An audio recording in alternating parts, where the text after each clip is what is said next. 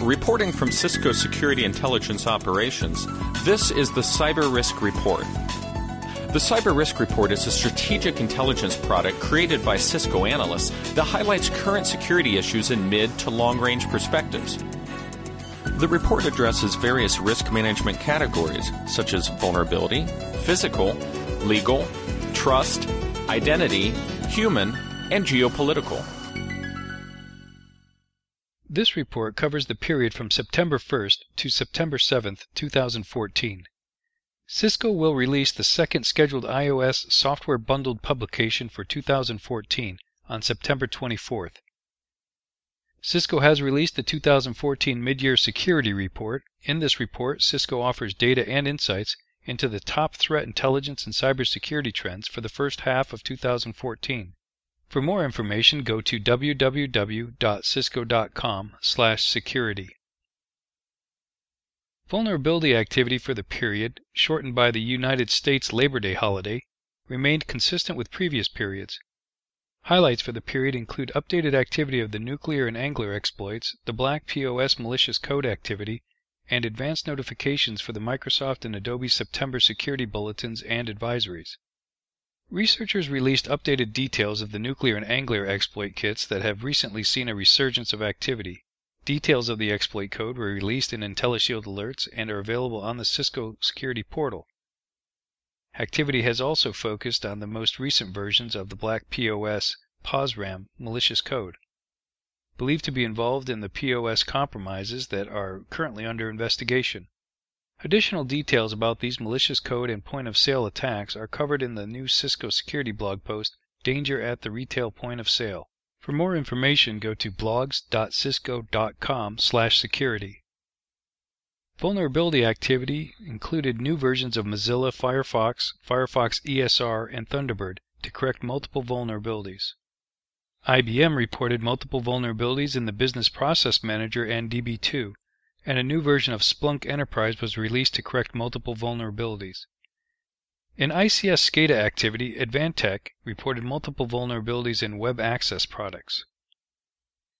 Microsoft released the Security Bulletin Advanced Notification for September 2014, which will include four security bulletins related to Internet Explorer, the .NET framework, Windows, and Lync. The Internet Explorer advisory is rated critical by Microsoft, and the other three advisories are rated important. Adobe also released a pre-notification security advisory for Adobe Reader and Acrobat, also for September 9, 2014. IntelliShield published 135 events last week that included 81 new events and 54 updated events. These alerts are publicly posted on the Cisco Security Portal, and users are advised to review these alerts to keep up to date with current malicious email threats. In the attacks and compromises risk management category, retailers and law enforcement organizations are investigating what appears to be a compromise of multiple point of sale systems. The compromises appear to involve the POS RAM or the Black POS software, which has previously been identified in attacks on major retailers. The malicious software is capable of capturing credit card data and sends the data to the criminals operating the command and control systems. The credit card data compromise was identified when multiple banks began reporting suspicious account activity that was traced back to retail activity. As these attacks continue and researchers from Trend Micro and Kaspersky are reporting that they suspect many retailers may be compromised, retailers and other organizations handling credit card payments should already be on high alert and closely monitoring their point of sale systems for signs of compromise. These types of malicious code and attacks are apparently being very productive, netting the criminals millions of dollars. While this high level of point of sale attack activity continues, individuals should continue to closely monitor their account activity and report any suspicious activity to the financial institutions that issued the credit card. Some financial institutions now offer text or email alerts and notifications for suspicious account activity. These features should be enabled to assist users in monitoring their account activity. Users should also use credit cards or the credit card option when making purchases, rather than debit cards, because of the additional protection provided with credit card accounts. In the physical risk management category, September is National Preparedness Month in the United States and other countries are conducting similar awareness campaigns.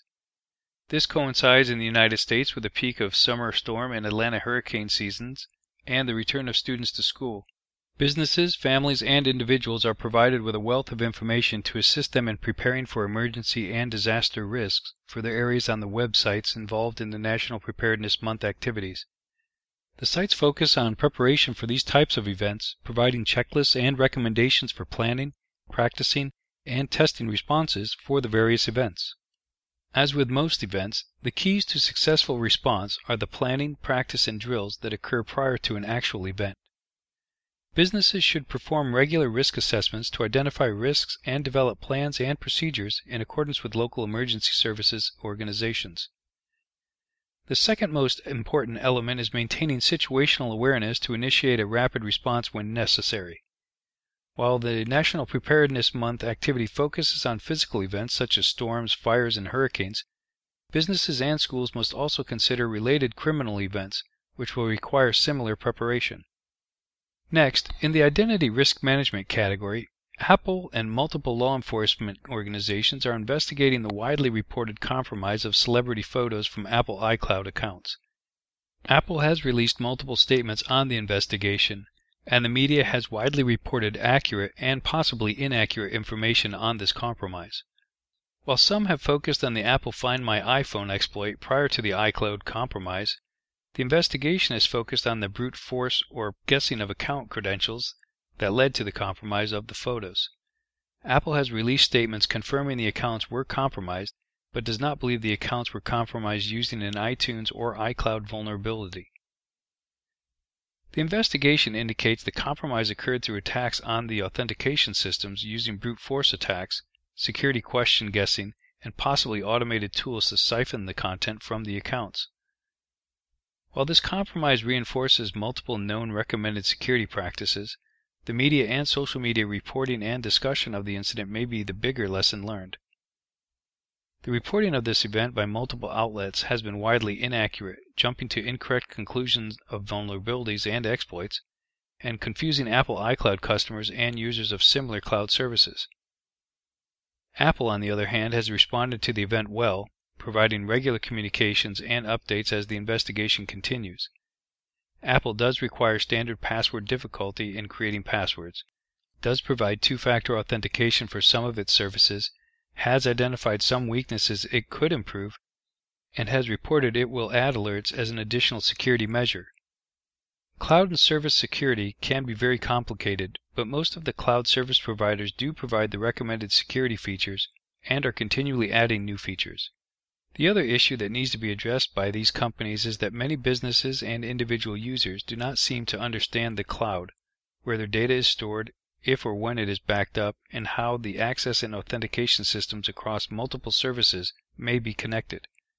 The organizations could provide a much clearer, more consumable description of those services and what businesses and users should do to work with the companies to secure their data.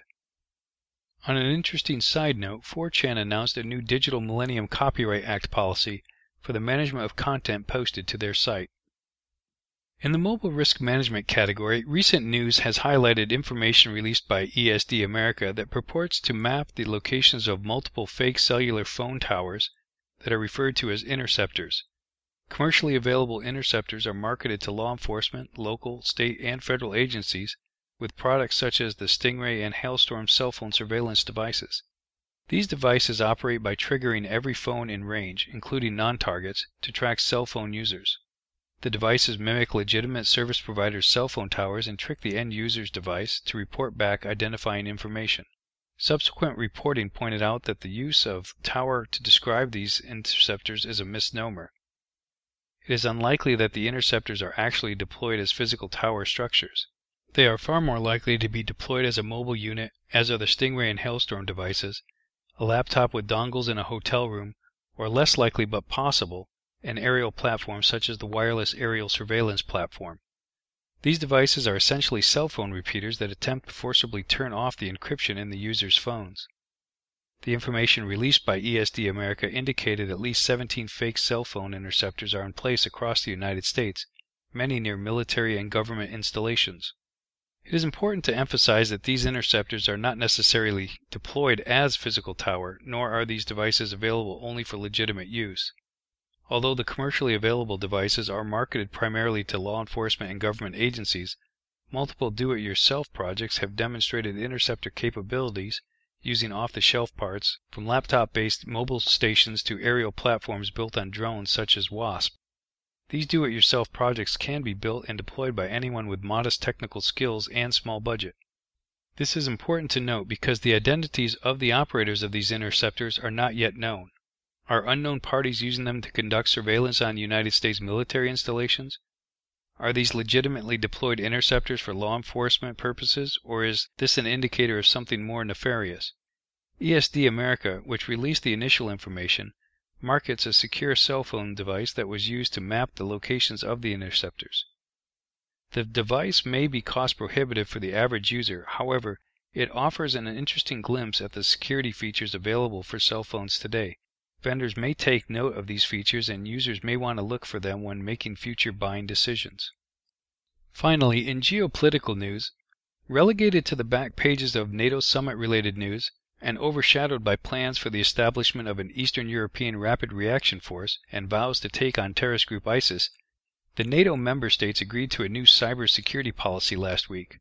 According to a spokesperson, cyber attacks will henceforth be governed by Article 5 of the NATO Charter, which states that an attack upon one member state will be treated as an attack upon all. The agreement, drawn up at a major summit in Wales last week, was skimpy on details. Reporters were told that NATO's new cyber policy will emphasize partnerships and the pooling of resources and experience among member states, the United Nations, and European Union.